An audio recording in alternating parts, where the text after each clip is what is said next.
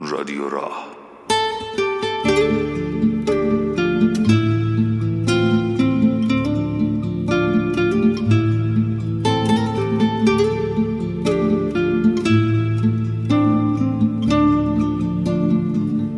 سلام و عرض ادب و احترام خدمت مردم عزیز ایران. من مجتبی شکوری هستم و شما دارید به قسمت 12 از رادیو راه گوش میکنید.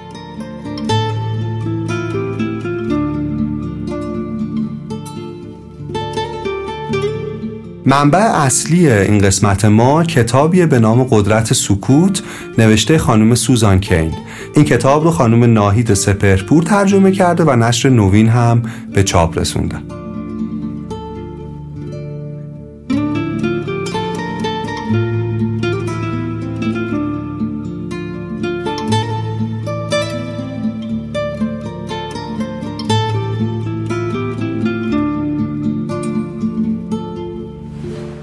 توی این قسمت میخواییم در مورد درونگرایی حرف بزنیم. حداقل 1/3 جمعیت جامعه درونگران و اگه خود شما هم درونگرا نیستید حتما با یه آدم درونگرا در ارتباط نزدیکید.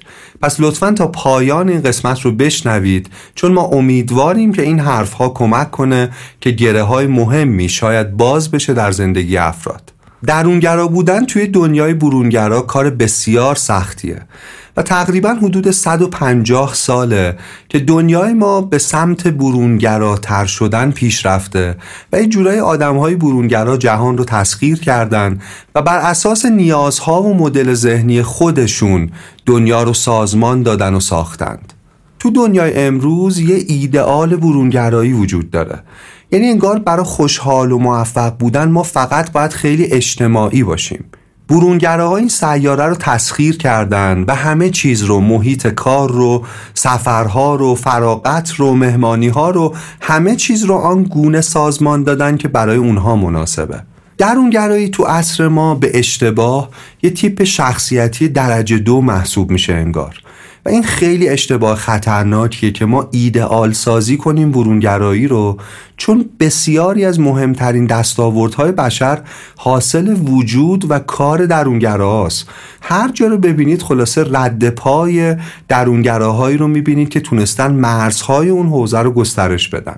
من میخوام بگم تو دنیای ما انگار یه تبعیض پنهانی وجود داره. این تبعیض که علیرغم دستاوردهای عظیم درونگراها داره اتفاق میفته، 1/3 تا نیمی از جمعیت جهان رو دچار یک رنج عمیق پنهان میکنه.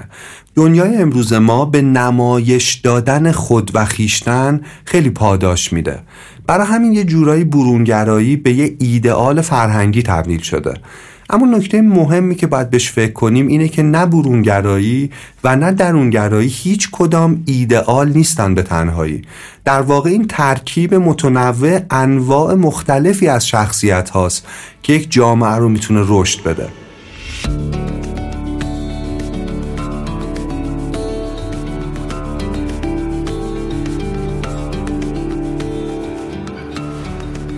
حامی این قسمت از رادیو راه شرکت داروسازی دکتر عبیدیه. من چند وقتی که بیشتر با فعالیتشون، با نگاهشون آشنا شدم و چیزی که دیدم اینه که بحث مسئولیت اجتماعی خیلی زیاد براشون اهمیت داره.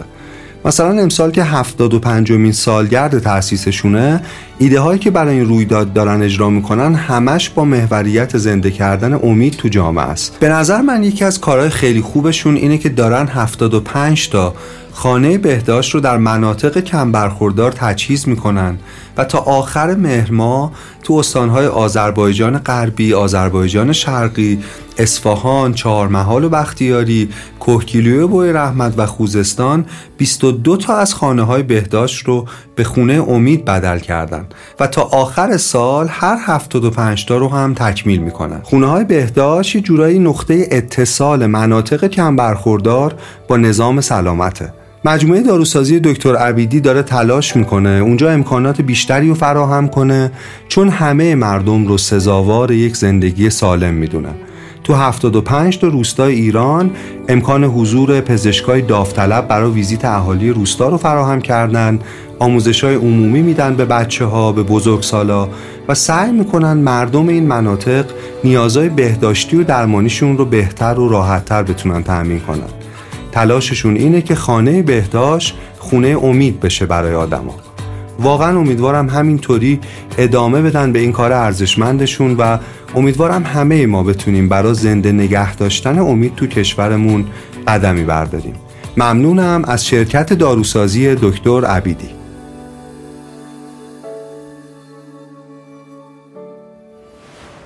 تا 200 سال قبل انقدر دنیای ما برونگرا نبود. از 200 سال که بریم به عقب‌تر، خیشتن ایدئال تو جامعه یه فرد جدی، مسئولیت پذیر و منظم بود. ولی با ظهور انقلاب صنعتی کم کم روستایی‌ها به شهر اومدن، بعد شهروندا تبدیل به کارمند شدن و یهو تو شرایط جدید زندگی این سوال مطرح شد که چطوری روی کسانی که باهاشون رابطه خانوادگی یا اجتماعی نداریم تأثیر خوبی بگذاریم.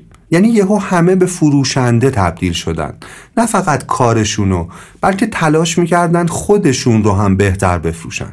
یه جورایی ما در طی 150 سال تا 200 سال از فضیلت درونی رسیدیم به جذابیت بیرونی. سریع جامعه داشت رقابتی و همزمان نمایشی و نمایشی تر میشد. انسان ایدئال این قرن یک برونگرای دو آتیشه با شخصیت فروشنده بود.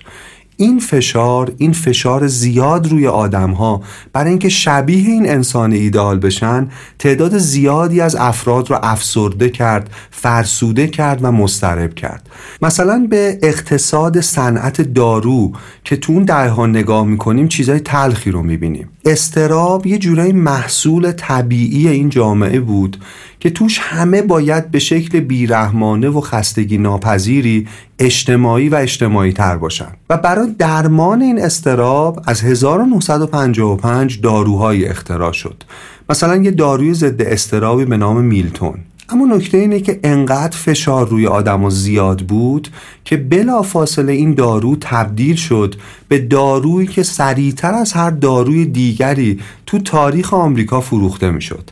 مثلا سال 1960 1/3 از تمام نسخه هایی که پزشکای آمریکایی مینوشتند حاوی این دارو یا نمونه مشابهش بود. یادتونه یه تابلویی بود که بالای مغازه‌ها قدیم می‌زدن که عاقبت نقد و عاقبت نسیه؟ انگار تو دنیای ما یه تابلو نامرئی وجود داره که توش عاقبت درونگرایی رو با عاقبت برونگرایی مقایسه میکنه و اصلا درونگرایی رو توصیه نمیکنه. اما من میخوام بگم ممکنه اشتباه باشه. من میخوام بگم ما داریم محروم میکنیم خودمون رو از استعدادهای ناب زیادی. میخوام بگم به راحتی میشه خوش صحبتی رو با استعداد اشتباه گرفت و وقتی اون متری که ما همه آدما رو باش اندازه میگیریم متر خوش صحبتی باشه، ما بسیاری از استعدادها رو اینجوری اصلا شناسایی نمیتونیم بکنیم. بررسی صدها مدیر موفق نشون میده ما معمولا در این مورد که مدیرا چقدر باید خوش صحبت و معاشرتی باشن اغراق میکنیم، مبالغه میکنیم. بسیاری از بهترین مدیرا و رهبران دنیا در همه عرصه‌ها درونگرا هستند. ساکت، فروتن، متواضع، کم حرف، دقیق، ملایم و یک شنونده خوب چیزیه که یک مدیر رو میتونه به یک مدیر درجه یک تبدیل کنه. اتفاقاً درونگرایی گاهی قدرتی رو به یک مدیر میده که بتونه ایده های جدید رو بهتر بشنوه و در برابر ایده های جدید پذیراتر باشه.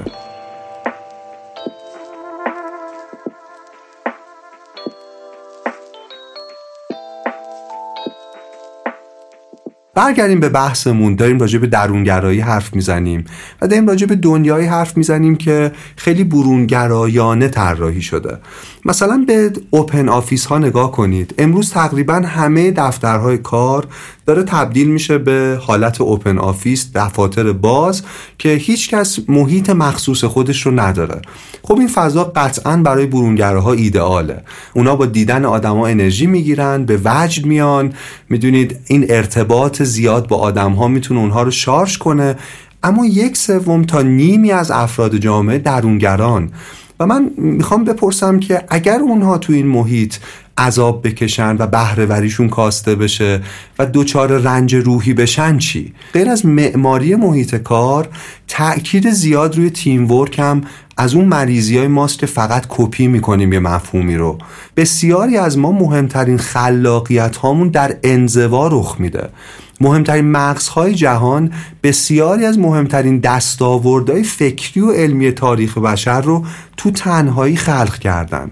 ما تیم ورک رو مثل یه آگهی بازرگانی ایدئال سازی میکنیم، یه جایی که میدونید همه دارن نظراتشون رو راحت میگن، همه دارن عالی گوش میدن، قهوه مینوشن و خوشتیپن، نسبت به ایده های هم پذیران و صدای ساکت ترین اعضای تیم هم به راحتی شنیده میشه. ولی واقعا اکثر جلسات تیمی آنچنان که بکنم شما هم تجربه کردین این شکلی نیست. من میخوام بگم یکی از تبعیض‌هایی که در دنیای ما کم بهش پرداخته شده همین تبعیضیه که در حالتهای مختلف علیه درونگراها داره هر روز رخ میده.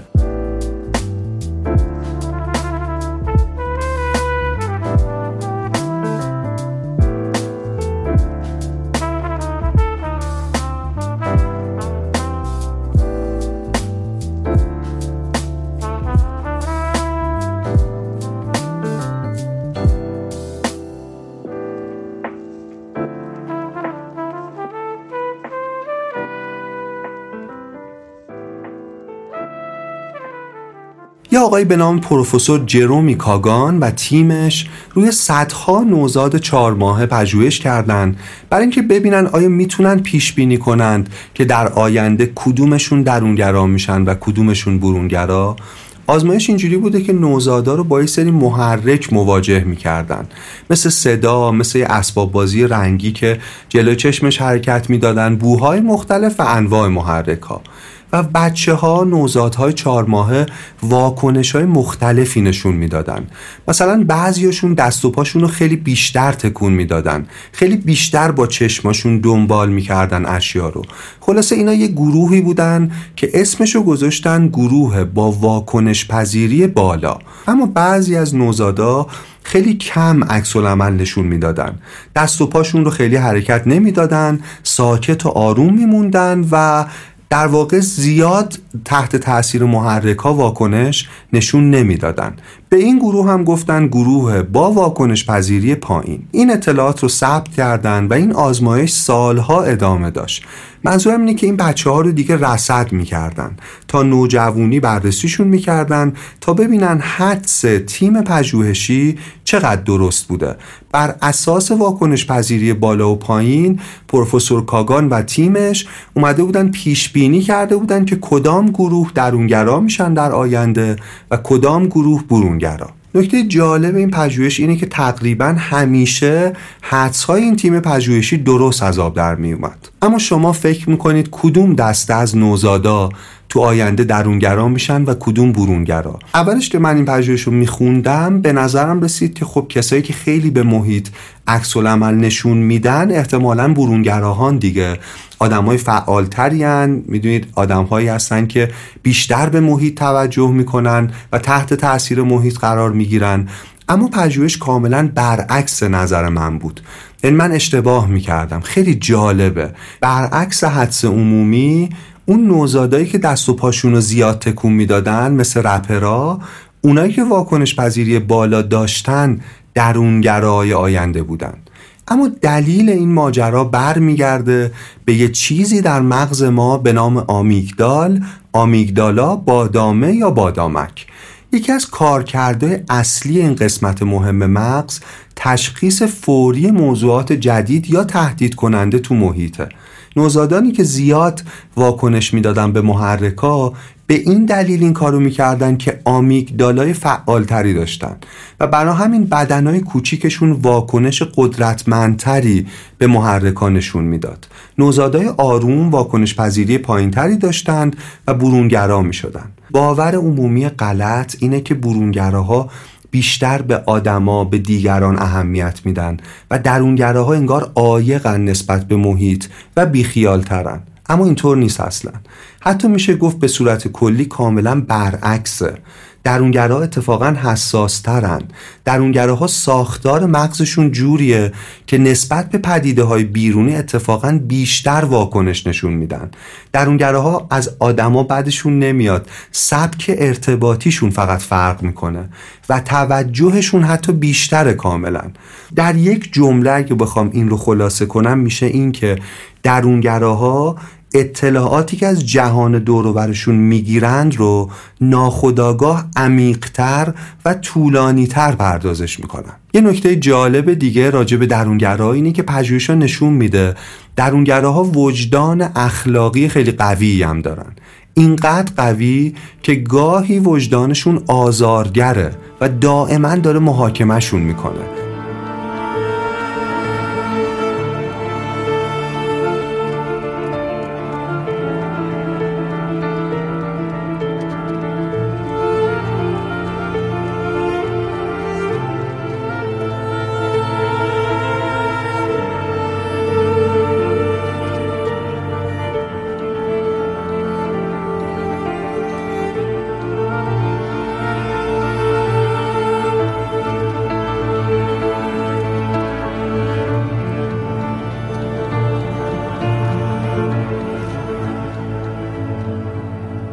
یه تفاوت مهم دیگه بین درونگراها و برونگراها اینه میزان برانگیختگی مطلوبشون با همدیگه فرق داره، اساساً فرق داره. یعنی ما با چه میزان داده‌ای که از دنیای بیرون جذب می‌کنیم، مثلا سر و صدای محیط، مثل تعداد آدما، مثل موقعیت‌های جدید و ناآشنا، با چه تعداد از این داده‌ها دچار برانگیختگی میشیم. درونگراها ذاتاً در معرض برانگیختگی بیشتری هستند. این برانگیختگی با عوامل بیرونی حتی در مورد خوردنیام صدق میکنه. مثلا قهوه اثر متفاوتی داره روی این دوتا طیف.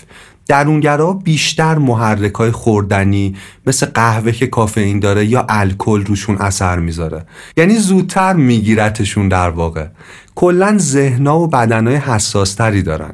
جالبه یه آزمایش انجام دادن به نام آزمایش آب لیمو. یکم آب لیمو ترش ریختن رو زبون درونگراها و برونگراهای بزرگسال تا ببینن چه کسی بزاق بیشتری ترشح میکنه. همیشه درونگراها چون بیشتر بر اثر محرک حسی برانگیخته میشن، زودتر و بیشتر دهنشون آب میافتاد از ترشی. یه مثال دیگه صدای موزیکه. موزیک محرک بیرونیه دیگه. برونگراها کلن با صدای بلندتری موزیک گوش میدن چون آستانه برانگیختگیشون بالاتره. درونگراها معمولاً با صدای کمتری گوش میدن. یعنی میخوام بگم این که شما همین پادکست ما رو، رادیو راه رو، با چه ولومی گوش میدید خودش چیز مهمی رو درباره شما نشون میده. حالا یه نتیجه خیلی خیلی مهم اینجا میشه گرفت، اینکه وقتی درونگراها مثلا میرن توی جمع شلوغ خیلی زود خسته میشن و میخوان از اونجا فرار کنن، بزنن بیرون، دلیل اصلیش اینه که اونا اطلاعات بیشتری رو دارن از محیط دریافت میکنن، ذهنشون هم بیشتر داره اونها رو تحلیل میکنه، برای همین زودتر خسته میشن. در واقع دلیلش این نیست از آدمها بدشون میاد، دلیلش نوع مدل ذهنیشونه که یه جور دیگری در واقع داره دنیا رو دریافت میکنه، تحلیل میکنه و میبینه. البته کلن تحلیل کسی که زیاد خودشو بروز نمیده کار خیلی سختیه. برونگراها انواع مختلف واکنشا رو با خودشون، با حرف زدنشون، با زبان بدنشون دارن نشون میدن و میشه تا حد امکان سر از کارشون در آورد. اما وقتی یه فرد درونگراست و فقط یه گوشه اتاق ساکت ایستاده، 600 تا انگیزه میشه بهش نسبت داد. رفتار کسی که قابل رویت ترین ویژگیش اینه که وقتی میبریدش مهمونی زیاد خوشحال نیست، کار سختیه. اما خبر خوب اینه که چندین تیم پژوهشی تو دانشگاه‌های مختلف سعی کردن این مأموریت غیر ممکن، یعنی شناخت درونگراها رو انجام بدن. مجموعه این بررسی‌ها نشون میده 27 تا ویژگی مختلف در درونگراها وجود داره. اما اگه همشو بخوایم به هم پیوند بزنیم و یه تیتر اصلی انتخاب کنیم که تقریبا همه اینها رو بتونه توصیف کنه، ریشه ی همه این خصلت‌ها رو میتونیم در 2 کلمه خلاصه کنیم: بسیار حساس. درونگراها بسیار حساسند. مثلا افراد بسیار حساس یا همون درونگراها مشاهده‌گرای خیلی تیزبینی هستند، یا اینکه قبل از انجام هر کاری اون کار رو خیلی زیاد ارزیابی میکنن تا تعداد موارد غافلگیر کننده رو به حداقل برسونن. از سورپرایزهای بزرگ اصلا خوششون نمیاد، پس کلا زیاد سورپرایزشون نکنید چون احساس ناامنی میکنن.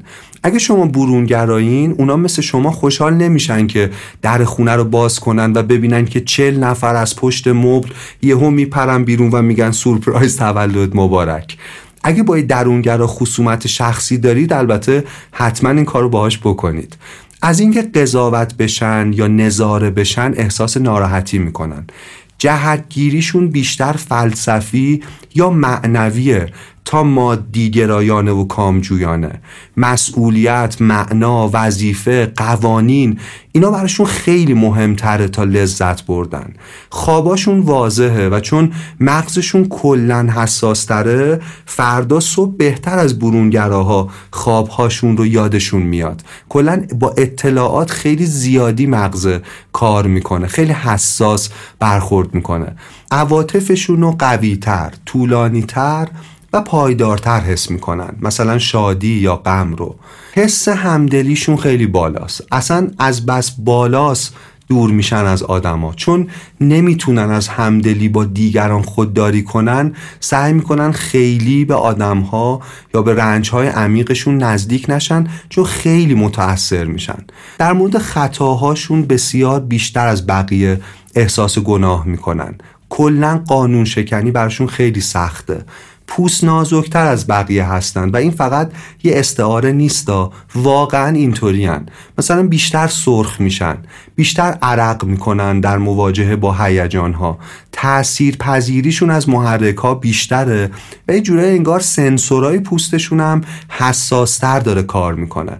البته حالا که همش داریم از درونگرا تعریف میکنیم، اینم بگم که یه چیزی به عنوان بهترین شخصیت یا شخصیت بهتر و بدتر اصلاً وجود نداره. بازم تأکید بکنیم که تنوع شخصیت‌ها دنیای ما رو کارآمد و زیبا میکنه. برگردیم سراغ درونگراها. دلسوزی و شفقت زیادی دارند در قبال رنج سایر هم نوعان، به ویژه خانوادهشون. برای همین فرزند درونگرایی خانواده معمولاً اون کسی که بیشتر از همه درگیر رنج‌های خانواده است، حتی اگر بروز نده. برای همین سهمشون از زندگیشون ممکنه کم باشه، باید مواظبش باشن. یه خصلت دیگه‌شون اینه که محافظه‌کارترن. برونگراها جایی که باید ترمز کنن گاز میدن، درونگراها برعکس، جایی که باید گاز بدن ترمز میکنن. اگه ساز و کارهای ذهنمون رو بشناسیم، اون وقت تو تصمیمات مهم میتونیم جلوی خطاها رو بگیریم، جلوی گاز دادن یا ترمز کردن اشتباه رو بگیریم. یه فرق دیگه درونگراها و برونگراها تو سیستم پاداش مغزیشونه. سیستم پاداش مغزی درونگراها بر اساس آزمایش‌هایی که عکس‌هایی که با اف ام آر آی گرفتن نشون میده که فعالیت و واکنش کمتری داره، یعنی کلاً کمتر پاداش میده مغزشون بهشون. این یه خوبی داره. خوبیش اینه که به خاطر پاداش‌های آنی کمتر از مسیرشون منحرف میشن. کلاً بهتر وسوسه هاشون رو درونگراها مدیریت میکنن. به تعویق انداختن لذت رو بهتر از برونگراها انجام میدن. اما اینکه درونگراها سیستم پاداش مغزیشون کمتر فعاله، یه بدی هم داره، یه روی تاریک هم داره، و اون اینه که درونگراها کمتر از دستاوردهاشون لذت میبرن. اصلا کلن تو لذت یه تمی، یه دوزی از قفلت وجود داره و در واقع لذت بردن یه بخشیش اصلا نوعی غافل شدنه. و قفلت توی دنیای آدم درونگرا که جهان رو خیلی تهدیدآمیز میبینه، میتونه منجر به نابودیش بشه. برای همین خیلی مواظبه که با جشن گرفتن دستاوردهاش دچار غرور یا قفلت نشه. برونگراها بیشتر آنچه هست رو میبینن و درونگراها بیشتر چه میشد اگر رو میپرسند از خودشون. یعنی حتی وقتی به دستاورد مهمی میرسن باز راضی نیستن. یه دوزی از کمالگرایی در ذهنهای درونگرا انگار وجود داره. قدرت برونگراها تو عمله. قدرت درونگراها تو محاسبه و ارزیابیه. برونگراها آماده واکنشند و درونگراها معمولاً آماده بررسی. اگه برونگرایی تو تصمیمات مهم کمی مکث کنید، اگه درونگرایی بیشتر اقدام کنید، کم کم از قلعه امنتون خارج بشید، این آمیگدالای نگران رو کم کم آسوده کنید، بازآموزی کنید، شرایط رو امن کنید، ریسک کنید و تجربه کنید. آرام آرام با تجربه های جدید سعی کنید خودتون رو وسعت بدید. بعد بین عمل و تفکر ما به این نقطه تعادل برسیم. جالبه که منطق عمل و تفکر درونگراها و برونگراها با هم دیگه فرق داره. درونگراها تهدیدگران و برونگراها پاداشگرا. یعنی دلیل اینکه برونگرا کاری رو انجام میده، دلیل بنیادینش اینی که دنبال پاداشه. اما یک درونگرا اگر مثلا مسئولیتی رو انجام میده و با دقت رو کاری وقت میذاره، منطقش اینه که جلوی تهدید رو بگیره، در واقع جلوی اتفاق بد رو بگیره. میخوام بگم فلسفه عملشون در عمق روانشون با همدیگه فرق داره.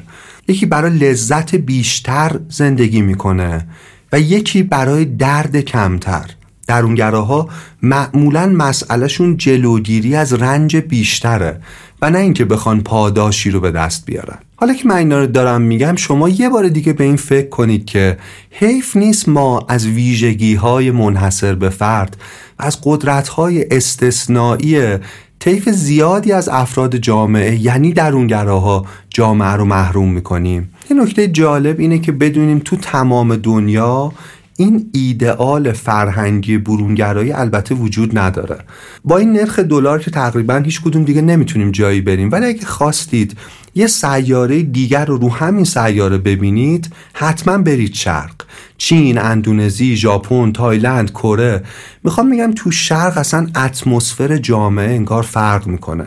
در شرق به طرز عجیبی درونگرایی یک ارزشه. سکوت بخش مهمی از یک مکالمه است. یعنی آدم‌های شرقی رو می‌بینید که دارن با هم حرف می‌زنن و برای ثانیه‌هایی یا حتی دقایقی بینشون یهو سکوت رخ میده. چیزی که در غرب، در تقریباً هند به اینور، پدیده کمیابیه. در شرق آدم‌ها معتقدن واژه‌ها سلاح‌های خطرناکی هستند، باعث رنجش افراد میشن، پرده از مسائلی برمیدارن که بهتر بود ناگفته میموند.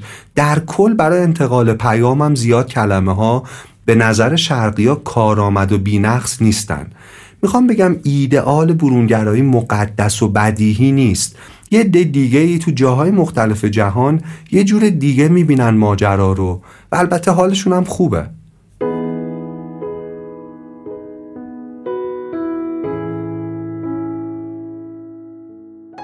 ما فکر کردیم همه تئوریایی که تا اینجا گفتیم وقتی ملموس‌تر میشه که در کنارش تجربه زیسته یک کسی که راجع به این موضوع تفکر کرده و باهاش زندگی کرده هم شنیده بشه. برای همین از آقای حسن معجونی عزیز و گرامی، بازیگر و کارگردان تئاتر و تلویزیون و سینما، خواهش کردیم برای مخاطبین رادیو راه از تجربه زیسته خودشون بگن و چقدر هنرمندانه و درخشان و عمیق از دریچه نگاه خودشون به درون درونگرایی نگاه کردن.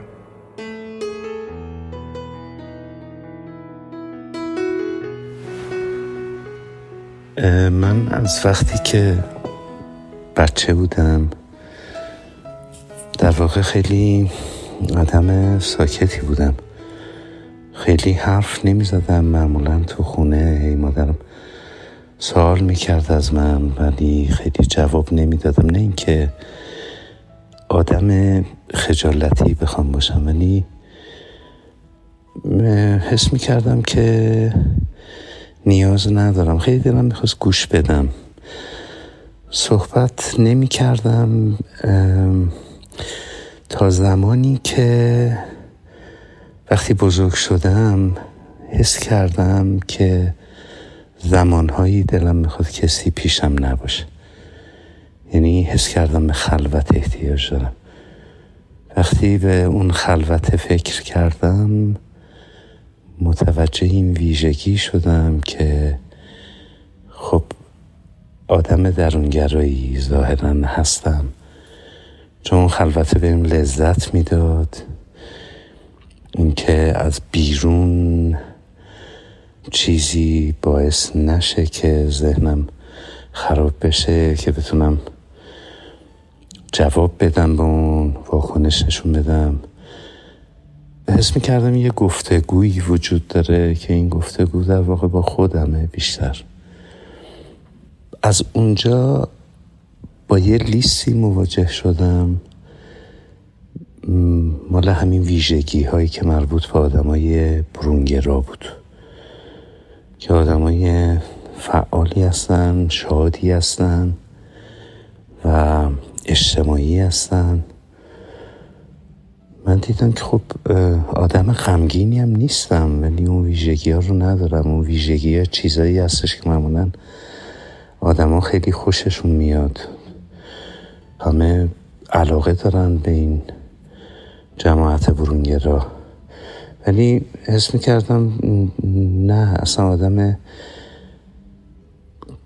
غمگینی هم نیستم، اجتماعی هم از این منظر که خب چون کارم تئاتره، تمام مدت با گروه دارم کار میکنم.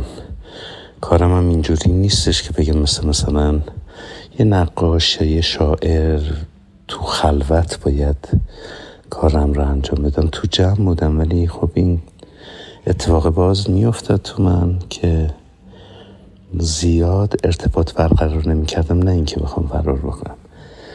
بعد نگاه میکردم، حس میکردم که این ویژگی های برونگرا انگار یه کسی سفارش داده به کسی که این طبقه بندی رو انجام داده، توش جایزه وجود داره.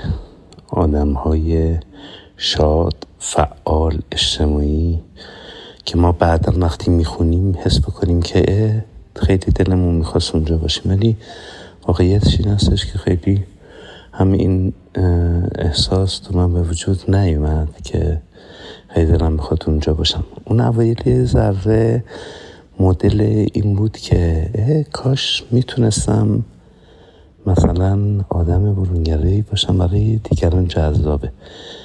ولی از یه زمانی همه چی برام کامل مشخص شد که در واقع به اینجا رسیدم که اصلا نیازی به تایید بیرونی ندارم، که این که حس بکنم که حالا مورد قبول قرار میگیرم، به عنوان این که آدم ها من میپذیرن یا نمیپذیرن.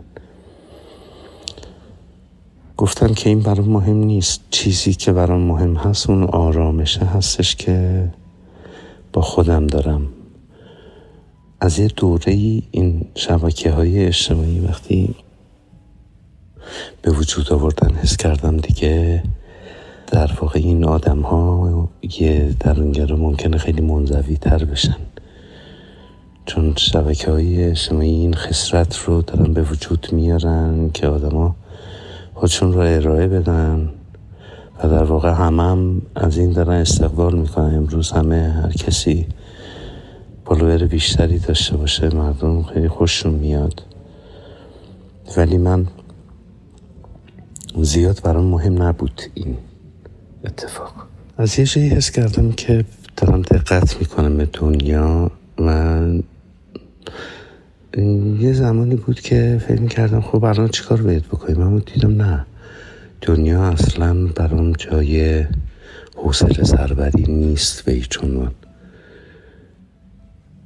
از این جهت که یه منظری داره میشه برای تماشا، برام کافیه و سرگرم میشدم با همه اتفاقات، با این نگاه کردن یک چیزی تو جریان پیدا میکرد.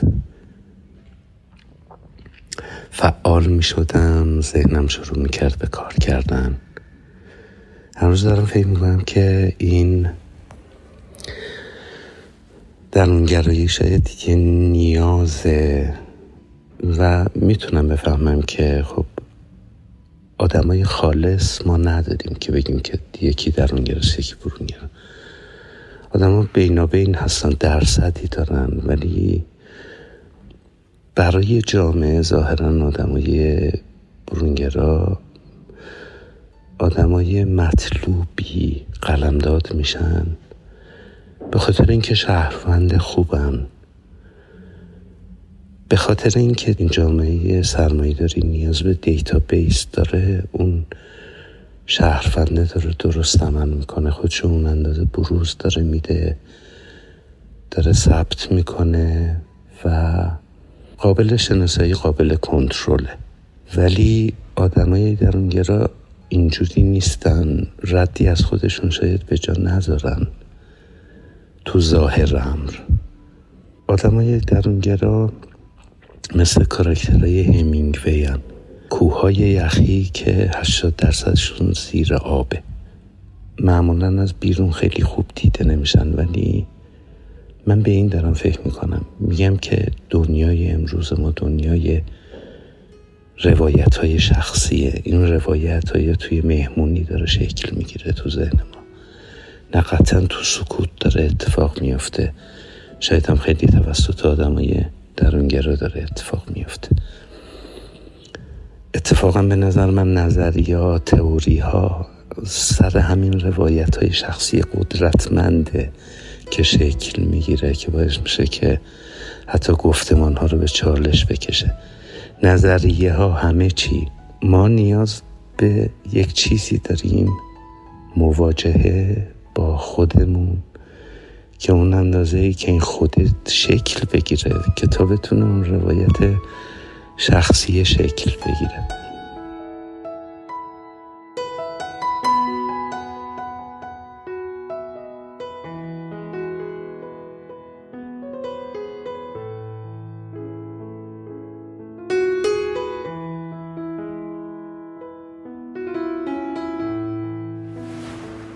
یه مفهوم مهم دیگری رو هم اینجا باید توضیح بدیم.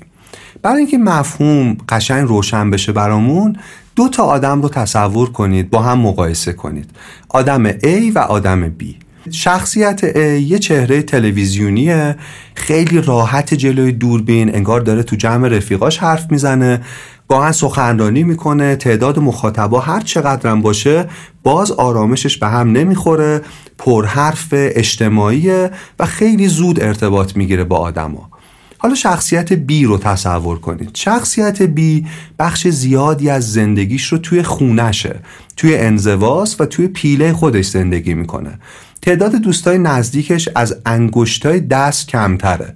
تو 20 سال گذشته هر روز حداقل یک بار به این فکر کرده که توی روستای کوچیک دورافتاده زندگی کنه. تلفن هراسی داره، زنگ تلفن مضطربش میکنه و گاهی روزها تلفنش رو جواب نمیده و خلاصه تو پیاماش پر از پیامهای دلخوری و گلایه است. ترسناکترین جمله براش اینه که یکی بگه آقا ببینیم همو. حالا که به شما میگفتم این دو نفر، یعنی شخصیت A و شخصیت B، در واقع یه نفر هستند، حتما خیلی تعجب میکردین. اصلا آیا همه ما کمی از هر دو نیستیم؟ کمی از A و کمی از B نیستیم؟ من یه مدتی متوجه شدم که نوعی درونگرایی دارم که بهش میگن شبه برونگرایی. در واقع این آدما عمق شخصیتشون کاملا درونگراست، اما دلایلی باعث میشه تو موقعیت‌های مختلف مثل برونگرا رفتار کنن. یه تئوری وجود داره به نام تئوری موقعیت‌گرایی یا اصل زمینه. این تئوری میگه ما تو موقعیت‌های مختلف میتونیم آدمای مختلف باشیم. هرچند اینش مهمه، هرچند بنیان شخصیتمون ثابت باقی میمونه. گاهی آدما یه دلیلی یا یه معنایی پیدا میکنن که توی موقعیتی کاملا از اون حاشیه امنشون بیان بیرون. ما مثل کش لاستیکی میمونیم، میدونید، یه در واقع محدوده مشخص داریم اما قابلیت ارتجاعی هم داریم. توی موقعیتی کش پیدا میکنیم، اما نکته مهم اینه که باید یادمون باشه دوباره برگردیم به اون موقعیت خودمون، دوباره به حالت ذاتی و درونی خودمون برگردیم. این خصلت شبه برونگرایی باعث شد یه روانشناسی به نام آقای پروفسور برایان لیتل که خودش این ویژگیو داره، خودش هم همین جوریه، در این باره شروع کنه مطالعه کنه. ایشون معتقد ما دو دسته از صفات داریم، یکی صفات ثابت، یکی صفات آزاد و متغیر. مثلا مادری ممکنه درونگرا باشه اما برای آینده بچهش عضو انجمن اولیا مربیان مدرسه بشه که بتونه تغییر مثبتی ایجاد کنه، یعنی برونگراتر رفتار میکنه. میخوام بگم گاهی در موقعیتی یک معنای وجود داره و اون معنا اینقدر برامون مقدسه که باعث میشه ما کش بیایم و از ناحیه امنمون دور بشیم. در واقع بسیاری از آدما، شاید بسیاری از شمایی که دارید صدای من رو میشنوید، یه برونگرای خود آموختن، در بعضی از موقعیت‌ها به خودشون یاد دادن که جور دیگری عمل کنن.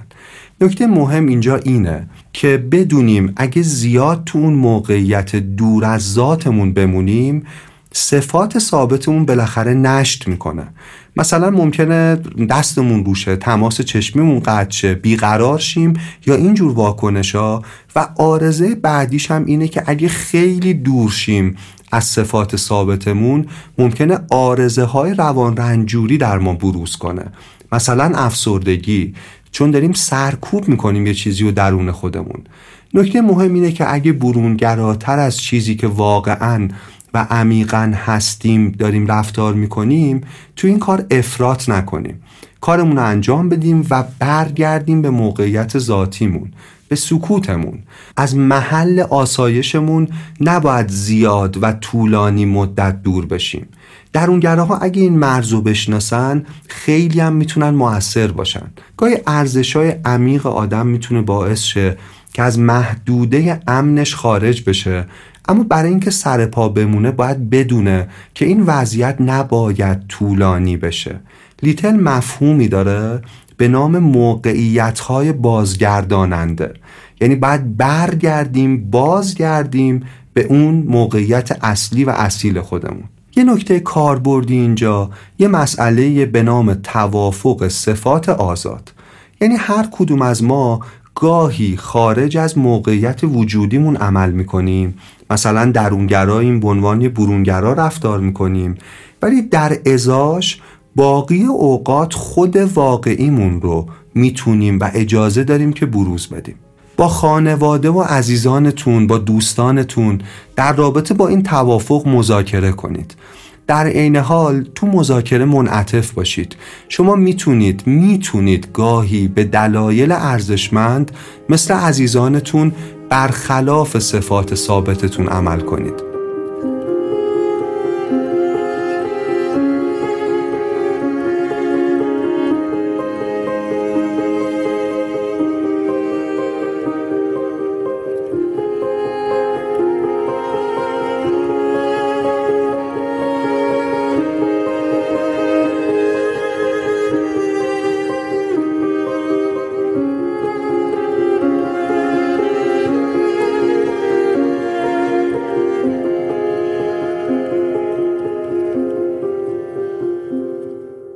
درونگراها و برونگراها دو قطب شمال و جنوب خلق و خوی انسانی هن. دو سر مخالف یه طیفن. میتونه بسیار لذت بخش باشه رابطهشون و البته میتونه بسیار پرتنش باشه. کلید ماجرا در فهم تفاوت هاست. چون ما تفاوت‌های همدیگر رو شاید درست فهم نمی‌کنیم، این باعث میشه که درونگراها و برونگراها همون اندازه که به هم عشق می‌ورزند، گاهی همدیگر را عصبی و کلافه میکنن. یه بار به چیزایی که تا الان گفتیم فکر کنید. یه بار سعی کنید دنیا را از چشم قطب مخالف خودتون ببینید تا دلیل رفتارهای طرف رو بفهمید. موضوع لجبازی نیست، کسی نمیخواد شما رو ناراحت کنه، موضوع شخصی نیست. ماجرا اینه که دو جور مغز مختلف در جمجمه درونگراها و برونگراها هست. اگه اینو واقعاً درکش کنیم، پیدا کردن نقطه تعادل رابطه اونقدر کار سختی نیست. مثلا یکی از مهمترین چالش‌های این دو تیپ شخصیتی نوع بحث کردنشون با همه. برونگراها تو بحث خیلی هیجان زده میشن، صداشون رو بالا میبرن، برون ریزی دارن، گلایه میکنن، گاهی داد میزنن. اما درونگراها برعکس تو بحث معمولا سکوت میکنن یا حتی ممکنه از عصبانیت طرف برونگرا خندهشون بگیره. ببینید این خنده از سر تحقیر نیست، یه جور خنده عصبیه، یه جور واکنش به احساس ناامنیه که فکر میکنن درش گیر افتادن. ذهن آدما با هم فرق میکنه. ما با ذهنیت خودمون وقتی دیگران رو میخونیم دچار انواع سوء تفاهم ها میشیم. یه چیز خیلی مهم که تو آینده جامعه ما میتونه اثر بذاره نوع رفتار با کودکان درونگراست. فشار برای اجتماعی کردن کودکان درونگرا رو متوقف کنیم، زمان بدیم، 1 یا 2 تا دوست قابل اعتماد براش پیدا کنیم و بعد بهش زمان بدیم و او آرام آرام میتونه دوست بسیار خوبی باشه. اگه شما هم درونگرا بودید یا هستید به فرزندتون بگید که مثلا شما هم روز اول مدرسه همین احساس نگرانی زیاد رو داشتید و هنوزم گاهی تو بزرگسالی اینجوری میشید. بهش بگید که با مرور زمان اوضاع آسان‌تر میشه. نشون بدید که درکش میکنید و میپذیریدش. احتیاط فرزندتون تو موقعیت‌های جدید، مثلا وقتی با بچه‌های جدید مواجه میشه رو به حساب عدم تواناییش برای ارتباط با دیگران نذارید. اون میتونه عمیق‌ترین ارتباطات انسانی رو داشته باشه و تجربه کنه. بهش زمان بدید، فضا بدید، احساس امنیت بدون خودنمایی بدید. اگر بچه شما کمی درنگ میکنه در ارتباط گرفتن با آدما، او در حال تحلیل اطلاعات زیاد جدید محیطه. با مغز عاطفی حساسش داره این موقعیت رو کلن آنالیز میکنه، ارزیابی میکنه. فقط همین. به تدریج با موقعیت‌های جدید و افراد جدید آشناش کنید. با سرعت فرزند درونگراتون پیش برید. هر گام کوچک در ابتدا در دنیای کودک گامی قولاساست. مثلا اینکه تولد یه بچه‌ای قراره برید، زودتر برید اونجا. بذارید محیط رو وقتی خلبته ارزیابی کنه. بذارید احساس شبیه صاحب خونه بودن بکنه و بذارید بقیه کم کم بیان و اضافه شن. یه بچه درونگرا رو اگه یهو ببرید وسط 30 تا بچه طبیعیه که احساس تهدید کنه. طبیعیه که از بغل شما که تنها منبع امنیتش هستید تکون نخوره. قبل مدرسه یا مهد کودک وقتی اونجا خالیه به بهونه سرکشی با هم برید کل محیط رو بذارید ببینه. بهش زمان بدید که تحلیل کنه اون محیط رو. برای اینکه باهاتون حرف بزنه سوالای روشن بپرسید. مثلا نگید امروز مدرسه چطور بود؟ این خیلی کلیه. بپرسید امروز سر زنگ ریاضی چی کار کردید؟ امروز سر زنگ ورزش تو کدوم تیم بودی؟ کیا تو تیمت بودن؟ تیمتون چند تا امتیاز گرفت؟ چه اتفاقی افتاد؟ سوالای روشن و جزئی درونگراها رو سر ذوق میارن که حرف بزنن. یه توصیه مهم پایانی این که کلا نگران نباشید. اینو بدونید که بسیاری از مهمترین و تأثیرگذارترین شخصیت‌های تاریخ بشر مثل کودک شما درونگرا بودن. قدرت‌های انسان‌ها در جهان انواع بسیار متفاوت و متنوعی داره. رمز سعادت نه تغییر ذات آدما، نه انباشتن انواع متفاوتی از قدرت‌های بیگانه، بلکه استفاده هوشیارانه از همون قدرت‌هایی که یه آدم باهاش به دنیا اومده.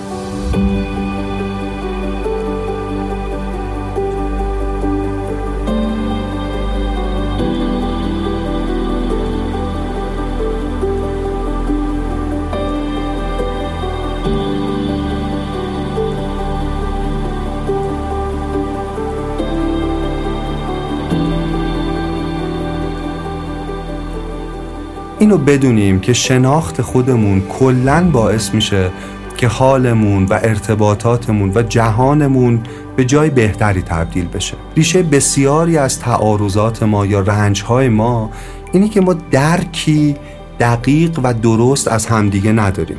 ما فکر میکنیم واقعیت آن چیزیست که ما تجربه میکنیم و تجربه دیگران رو درست نمیتونیم درک کنیم.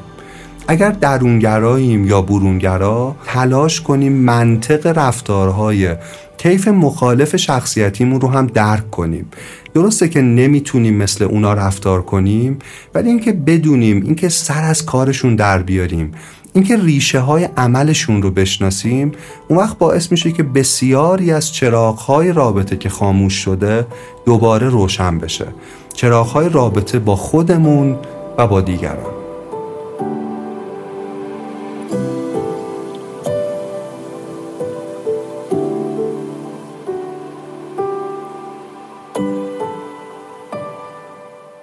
رادیو راه.